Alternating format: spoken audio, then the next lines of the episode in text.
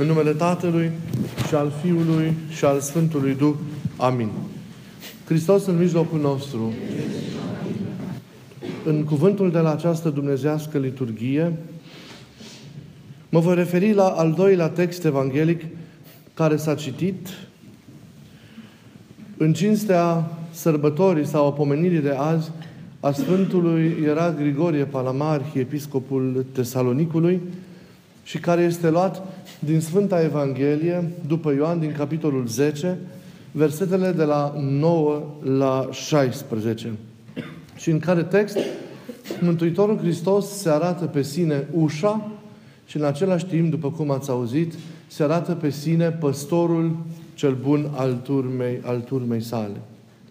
Să luăm pe rând aceste prezentări pe care Mântuitorul Hristos le face despre sine însuși și care, cum vedem și ne dăm deja seama, au profunde legături cu, cu noi. Primul cuvânt pe care îl rostește Mântuitorul, eu sunt, sunt ușa. Părinții, în tâlcuirile lor la aceste cuvinte ale Domnului Hristos, ne arată că sunt două interpretări cu privire la aceste cuvinte sau la cuvântul Domnului legat de faptul că El este ușa. În primul rând, părinții l-au văzut pe Mântuitorul Hristos ca ușa către Tatăl. Și acesta este sensul primar sau fundamental în care fiecare din noi trebuie să înțelegem aceste cuvinte ale Domnului.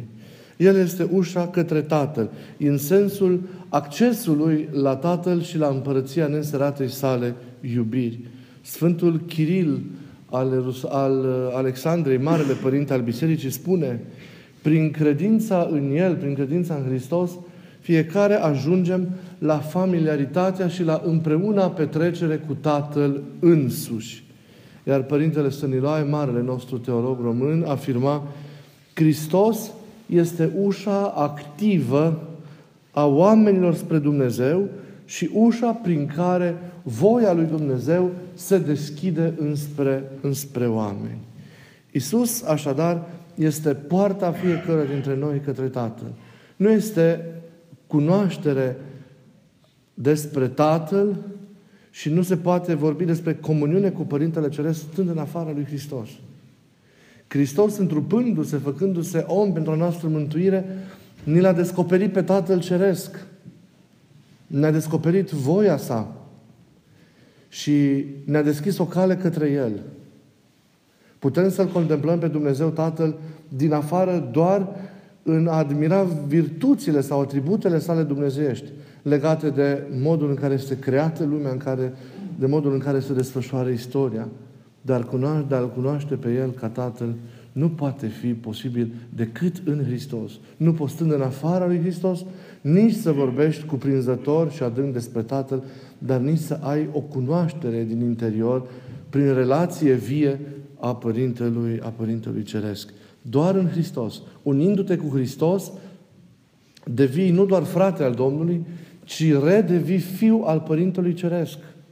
Intri în originea Fiului și moștenești în alt chip decât prin ființă, prin har, originea în Tatăl. Devii Fiul Său, iar El devine Tatăl tău. Iar întâlnirea cu Hristos și uniunea cu Hristos te așează pe tine înainte de orice într-o legătură profundă de iubire și de viață cu Părintele, cu Părintele Ceresc. În acest sens, așadar, Iisus este poarta și în același timp este și calea fiecăruia dintre noi către, către Tatăl. Doar, deci, prin această poartă ne putem ridica spre întâlnirea cu El. Iisus e locul de trecere, deci, dintre o lume și alta. Locul pe unde se poate intra din lumea pământească, din lumea de aici, în lumea cea cerească, de la locul unde se poate trece de la nivelul pământesc, la nivelul omenesc, la cel, la cel dumnezeiesc. Înainte, în vechime, și să ne amintim cu toții episodul ridicării turnului Babel, oamenii voiau să ajungă sus, voiau să ajungă la Tatăl ca niște hoți. De aceea nici nu au fost lăsați să-și împlinească acel deziderat. Hristos însă ne arată poarta și calea către Tatăl. Se arată pe sine însuși pentru noi ca și poartă și cale către Tatăl. Așadar, El e ușa, așadar El este inelul de, de legătură sau mediatorul, cum ar zice Marele Părinte Maxim Mărturisitorul. Dar, după acest model, după această icoană a legăturii între Hristos și Tatăl, pentru noi și păstorul, fiecare părinte duhovnicesc, trebuie să fie o ușă pentru păstoriții săi către Domnul, o cale de acces către Domnul. Întâlnirea credincioșilor cu Iisus, cu Domnul, nu se produce în fața părintelui duhovnicesc. Nu se produce, nu se oprește la părintele duhovnicesc. Nu se consumă în comuniunea pe care ei o au cu părintele duhovnicesc, ci trece prin părintele duhovnicesc și merge mai departe. Părintele duhovnicesc, adevărat, este doar o poartă. Părintele duhovnicesc indică o cale, pornind de la această poartă, de a-L cunoaște, de a te apropia, de a-L întâlni pe Domnul, de a te uni cu Domnul mai apoi în, în, în iubire. Părintele duhovnicesc care oprește totul la El și se pretinde a fi El însuși, se pretinde a ține El însuși locul acelei întâlniri, nu este un părinte duhovnicesc adevărat. Părintele este străveziu. Părintele duhovnicesc adevărat este transparent la prezența și la lucrarea lui Hristos și pe credincioși îi călăuzește către Domnul, trecându-i prin această poartă care este însăși ființa sa. Duhovnicul e poarta credincioșilor către Domnul. De aceea, duhovnicul nu mai trebuie să trăiască el pentru el însuși, ci trebuie să trăiască doar pentru Domnul. Dar alt sens pe care Domnul îl, îl dă, părinții îl dau în tâlcuirea lor acestui cuvânt, eu sunt ușa, este și acela de a fi nu doar ușa către Tatăl, dar Hristos este și ușa către oi. Aceasta este și ea o imagine foarte sugestivă și foarte frumoasă, iarăși, pentru păstorii duhovnicești ai oamenilor, care nu se pot apropia de turma pe care Domnul le-a încredințat-o decât prin Iisus. Pentru că Iisus rămâne în esența Lui păstorul. A Lui este, a lui este turma. Uniți în iubire cu Domnul, unit în iubire cu Domnul, păstorul călăuzește prin mandatare de la Domnul această, această turmă. Și datorită acestei uniri, oile recunosc în glasul păstorului glasul lui Iisus însuși și îl urmează. Prin păstor, așadar, Iisus însuși vine la, la oi. În călăuzirea sa, Iisus călăuzește. De aceea, păstorul trebuie mereu să se identifice cu Iisus, să-L urmeze pe Iisus, să trăiască în unitate cu Iisus. Păstorul, deci, îl iubește pe Iisus, e unit cu Iisus și prin poarta Iisus, poarta numită Iisus, El vine la turma sa. Prin această poartă El intră și se oferă, și se oferă turmei, turmei sale. Pentru ca păstorind-o, pentru ca sfințind-o, pentru ca binecuvântând-o, să o întoarcă iarăși prin aceeași poartă la plinătatea, la plinătatea de, de viață. Nu putem să ne întâlnim turma decât prin Iisus. Nu te poți apropia de oameni decât prin Iisus. Dar aceste cuvinte nu sunt valabile doar pentru păstori. Ele au o valabilitate și pentru noi, pentru fiecare creștin care prin Hristos îl găsește pe Tatăl, prin Hristos redevine Fiul acestuia și prin Hristos îi găsește și pe semenii săi. Prin Hristos îi găsește pe frații și pe surorile sale în Domnul și se apropie într-o altă manieră, într-o altă modalitate de, de ei. Prin poarta aceasta Iisus, ziceam, fiecare creștin vine la semenii săi pentru a iubi, pentru a-i sluji. Așadar, să ajungem unii la alții prin poarta aceasta care este Iisus. Să ne apropiem unii de alții prin Iisus. Apropierile de multe ori și relațiile la care duc aceste apropieri de multe ori sfârșesc pentru că n-au fost apropieri prin Iisus. Ne-am apropiat omenește, pur și simplu. Și de aceea, de foarte multe ori, irresponsabili unii de ceilalți. Nu ne-am apropiat prin Isus unii de alții. Și relațiile nu țin pentru că nu susținem prin Isus relațiile acestea între oaltă. Legăturile adevărate există, se păstrează doar când ele sunt legături prin Isus. Și nu în afara, în afara lui Isus. Totul pentru noi creștinii se face prin Isus. Dar Domnul se mai numește pe sine, ați auzit, și păstorul cel bun.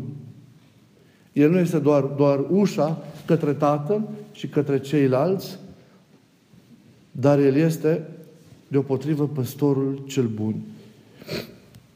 Păstorul cel bun, ați auzit în textul evanghelic, se deosebește radical de impostor. De cel care ar vrea să fie păstor, dar nu este datorită stării sale interioare. Impostorul consideră că oile sunt proprietatea lui, pe care proprietatea o poate valorifica egoist pentru sine. Pentru că lui pasă doar de sine. Impostorul crede că totul îi se cuvine, că totul este al lui. Iisus însă, păstorul adevărat, oferă viață din belșug oilor sale. În loc să junghie oile, așa cum face păstorul firesc, Iisus, păstorul cel mare al turmei, se junghie pe El însuși pentru viața oilor, ca miel. Iată această ipostază splendidă în care păstorul devine mielul de jertfă, despre care vorbește și Isaia și atâția alți profeți, pe care în felul acesta îl anunță și Ioan Botezătorul când zice ucenicilor săi, înainte de a le recomanda să meargă după Iisus, iată mielul lui Dumnezeu care ia asupra sa păcatul lumii. Și astfel, jertfindu-se pentru oile sale, păstorul se face pentru ele un izvor de viață nouă, un izvor de viață nesfârșită. Ezechiel vorbește despre profetul, în Vechiul Testament vorbește despre hrana pe care păstorul care va veni o va da oilor.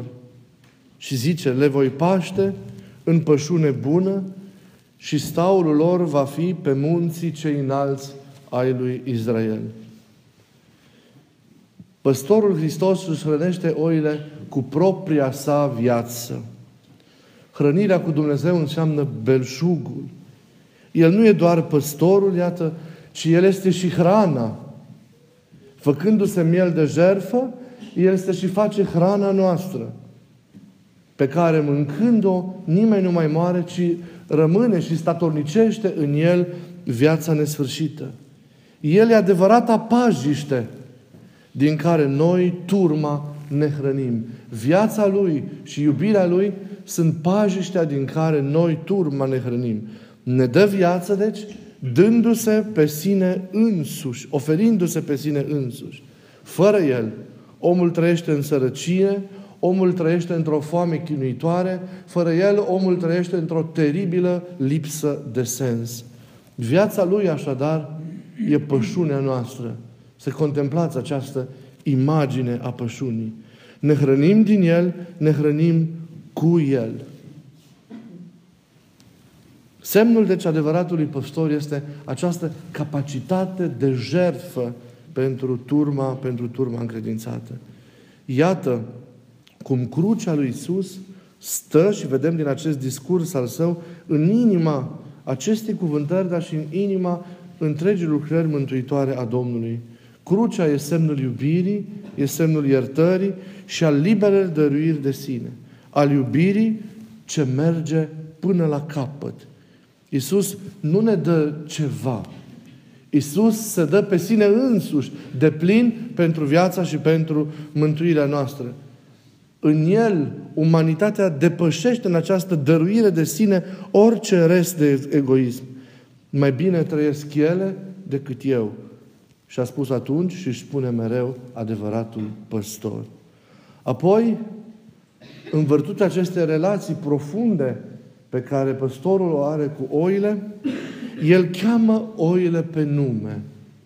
Iar acestea merg după el, ne zice Domnul, pentru că cunosc glasul lui. cunoașterea și apartenența sunt strâns legate una de cealaltă. Păstorul cunoaște oile pentru că îi aparțin, iar acestea îl cunosc pe păstor pentru că sunt ale lui.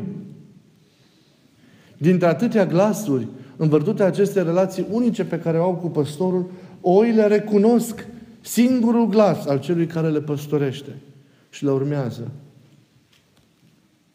În iubire nu există posesie, pentru că cei care se iubesc își aparțin în libertate și iubire ca și persoane. Pentru adevăratul păstor, oile nu sunt simple animale, ci sunt mai mult decât atât. Le prețuiește jertfindu-se pe sine însuși pentru ele. Ele de aceea îi recunosc glasul, pentru că glasul este expresia sau forma de manifestare a inimii și a sufletului. Acolo unde în inimă este trăită iubire, acolo unde în inimă este mereu disponibilitate jertfelnică, deschidere, ei, acolo și glasul va transmite acea realitate și va lucra în inima celui care îl ascultă. Ele recunosc glasul și merg după el.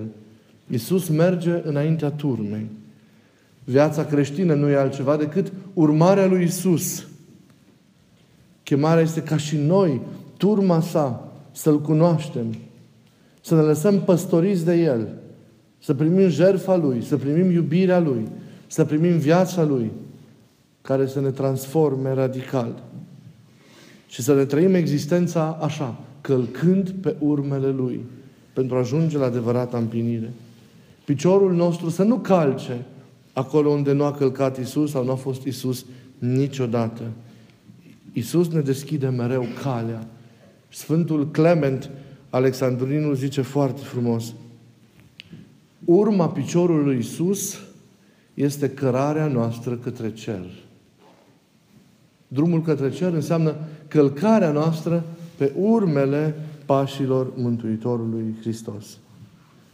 Apoi Iisus ne arată că păstorul adevărat își cunoaște oile și oile îl cunosc, îl cunosc pe el.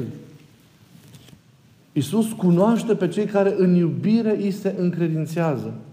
Și vreau să înțelegeți un accent care este atât de important și pe care îl pun părinții mereu când, îl, când vorbesc despre această cunoaștere pe care Dumnezeu o are asupra oamenilor. Cunoașterea aceasta la care se referă Iisus nu este cunoașterea care provine din atot știința lui Dumnezeu. Căci lui Dumnezeu nimic din cele ce sunt în lume și nimic din cele ce sunt în noi, înăuntru nostru, în inima, în mintea, în gândurile noastre, nu este necunoscut. Nu despre această cunoaștere vorbește și nu uzează de această cunoaștere a tot științei sale în raporturile firești cu oamenii. Și acest lucru este impresionant, este, este cutremurător.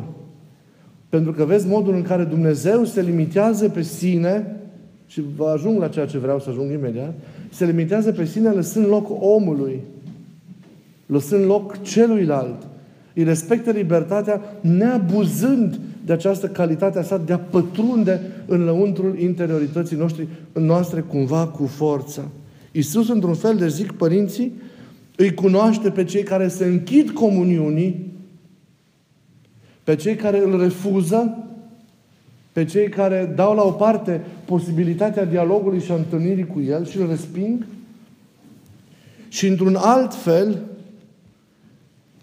pe cei ce, cum zicea iarăși Sfântul Chiril al Alexandriei, își asumă familiaritatea și relația, relația cu el. Altfel, astfel ei i s-au făcut lui, deci cei care se așează într-o relație cu Domnul și se deschid ei înșiși prin libertate și vin la întâlnirea cu ei, s-au făcut ei înșiși lui Iisus proprii, intimi, apropiați. Ceilalți, deși sunt creați de El, îi rămân prin distanța pe care ei o aleg separați. Și El nu pătrunde cu forța în inima și în mintea Lui. De aceea, în aceeași măsură în care poți să spui că Dumnezeu le cunoaște pe toate, poți să spui în acest context că Dumnezeu nu te cunoaște și nu-ți cunoaște inima și gândurile. Cât de vreme stai departe de El, pentru că El nu te bruschează și nu te forțează în libertatea ta, ci nu pătrunde înăuntrul tău, ci îți respectă spațiul propriei tale interiorități, cât de vreme tu ai ales ca această interioritate să o trăiești departe de El. Le-a dat, deci, prin libertate, putința oamenilor de a rămâne închiși față de El, de a fi cunoscuți, zicea iarăși Sfântul Chiril, doar ca simple existente, existențe create de El. Și nimic mai mult. Dar pe cei care îi se deschid Lui, El îi cunoaște. Și lor le împărtășește și cunoașterea despre sine însuși. Iubirea, viața Lui, înțelegerea Lui, le inspiră felul Său de a fi. Pătrunde cu iubirea Lui în fiecare fibră a alcătuirii lor și se dăruiește de plin lor, unindu-se cu ei într-un extaz nesfârșit al iubirii. Oile Îl cunosc. Nu din afară, ci din lăuntru.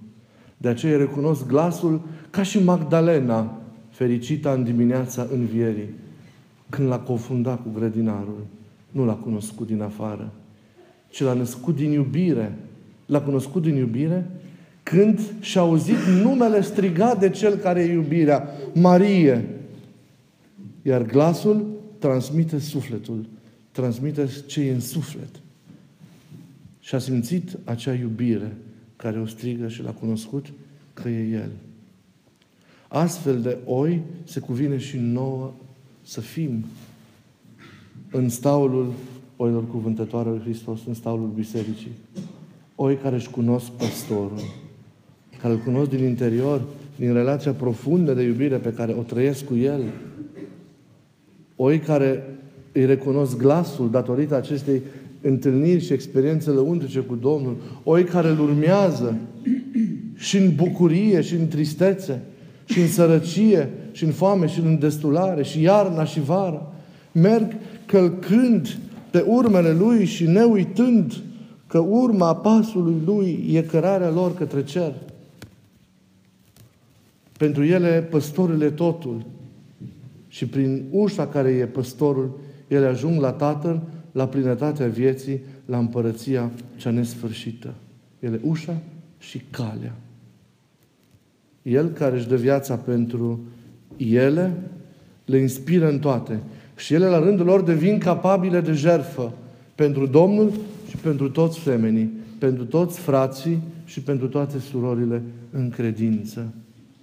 Așa sunt oile adevărate. Și așa trebuie să fie și păstorii, ca să fie adevărați. Să fie ca și El, păstorul turmei. Un astfel de păstor a fost Sfântul Grigorie Palama, pe care Biserica cu multă iubire și prețuire îl pomenește în această a doua duminică din călătoria duhovnicească a postului. La umbra icoanei lui, pe care cu toți ați venerat-o intrând în biserică, astăzi biserica se odihnește. E oaza lui în care își tâmpără setea de areșița drumului de până acum și lângă care își fortifică existența pentru a putea merge mai departe și a rezista în această călătorie duhovnicească a postului. Sfântul Grigore, un astfel de păstor a fost al timpului său. A fost un păstor exemplar. Viața lui a fost o viață sub semnul jertfirii necontenite de sine pentru Dumnezeu, pentru adevărurile credinței și pentru turmă. Sfântul Grigorie Palama s-a născut în Constantinopolul anului o mie două sute nouăzeci și șase, dintr-o familie foarte înaltă social. Tatăl său era senator și apropiat împăratului Constantinopolului. La un moment dat renunță la toate și se retrage în muntele Atosului, unde petrece în mai multe mănăstiri, mai cu seamă în Marea, în Marea Lavră. Și acolo, ani de zile, în nevoință, el se sfințește pe el însuși. Se biruiește pe el însuși. Se umple de sfințenia lui Dumnezeu. Se unește cu Hristos. Pregătindu-se tainic, fără ca el să știe, pentru misiunea pe care mai târziu Dumnezeu va încredința. El n-a putut să fie păstor stând în afara lui Hristos, ci a fost un păstor în inima lui Hristos. Din inima lui Hristos s-a izvorât înnoirea vieții lui și și-a izvorât întreaga, întreaga misiune, întreaga activitate pe care a împlinit-o. A fost ales în o mie trei sute patruzeci și șapte arhiepiscop al cetății Tesalonicului. A luptat mult împotriva multor erezii ale timpului său, pe care le-a combătut prin cuvintele sale, dar și prin scrierile sale, care sunt până astăzi monumente extraordinare ale dogmei ortodoxe, ale credinței dreptmăritoare a lui, a lui Dumnezeu. În ele, în aceste scrieri, combătând acele erezii, accentuează mereu, mereu importanța cunoașterii lui Dumnezeu, a cunoașterii adevărate, a cunoașterii care vine prin Harul cel de sus, care este o energie necreată ce izvorăște din ființa comună a Sfintei Treimi și care se transmite prin Fiul în Duhul Sfânt spre sfințirea și spre mântuirea vieții credincioșilor. Har cu care credinciosul colaborează astfel, ridicându-se spre desăvârșire și spre sfințenie. E harul acesta pe care Domnul îl dă și pe care l-a lăsat bisericii sale. Călăuzit de acest har, fiecare om, ne arată Sfântul Grigorie Palama, poate trăi în existența sa experiența taborului, poate contempla, poate vedea lumina necreată și în această lumină se poate uni cu Mântuitorul Hristos însuși. A luptat mult pentru dreapta credință și a suferit foarte mult, fiind prigonit, fiind persecutat, fiind blasfemiat, mai cu seamă prin cuvinte de cei care nu credeau în, în adevăr. S-au stănit mult pentru turmă, făcându-se întru toate turmei un model. A păstorit-o cu această jertfelnicie cu care Hristos ne păstorește pe noi toți. A fost capabil în fiecare clipă să-și dea viața pentru turma sa. A ajutat-o, a mângâiat durerile, suferințele și încercările, încercările oamenilor. Nu a avut nicio clipă, nu și-a îngăduit nicio clipă timp pentru sine însuși, ci toată viața sa, cu tot ceea ce a însemnat-o, a închinat-o lui Dumnezeu. S-a mutat la cer în anul o mie trei sute cincizeci și nouă, având încă din timpul vieții reputația și renumele de mare părinte al bisericii și de mare sfânt. Pentru noi, moaștele sale, care se odihnesc în Catedrala Mitropoliei din Tesalonic, dar și învățătura sa consi- înseamnă, semnifică coroana pe care Dumnezeu a îngăduit-o a se așeza pe creștetul teologiei bisericii de răsărit. Ea, teologia lui, ea încununând toate eforturile de prindere cuvinte a realităților Dumnezei și îndumnezeitoare pe care părinții dinainte de el le-au împlinit. De aceea el este culmea teologiei pentru noi, Biserica, Biserica Răsăritului. Datorită vieții sale, datorită frumuseții învățăturii sale, concretizată în atâtea lucrări care au rămas până la noi, datorită jertfelniciei cu care și-a slujit cu timp și fără timp poporul Tesalonicului încredințat lui, el a fost canonizat la foarte puțin timp după mutarea sa la vechi de locașuri în anul o mie trei sute șaizeci și opt. Exemplul lui să ne inspire pe fiecare dintre noi, să ne ajute să înțelegem că adevărata cunoaștere, adevărata teologie înseamnă apropierea de Dumnezeu. Și prin Harul Duhului Sfânt, prin energiile necreate și veșnice, noi putem pătrunde în taina adâncă a lui Dumnezeu, atâta cât ne este de folos pentru, pentru mântuirea noastră. Adevărata teologie este experiența vie a celui viu. Și acest lucru ne învață și ne arată nu doar învățătura lui, ci acest lucru ne arată însăși viața lui. Însăși viața lui, însăși viața tuturor marilor părinți și nevoitori ai bisericii. La ei să privim pentru a ne întări mereu și pentru a-L urma pe Hristos, călcând pe urmele pașilor săi, până când drumul vieții noastre va ajunge la limanul cerelin al veșniciei. Fie ca prin rugăciunile Lui și ale tuturor Sfinților pomeniți astăzi să aflăm și noi milă și har de la Dumnezeu. Și să ne adunăm acum inimile în rugăciune pentru a ne bucura de prezența Lui Hristos în mijlocul nostru, celebrând taina trupului și a sângelui Său. Amin.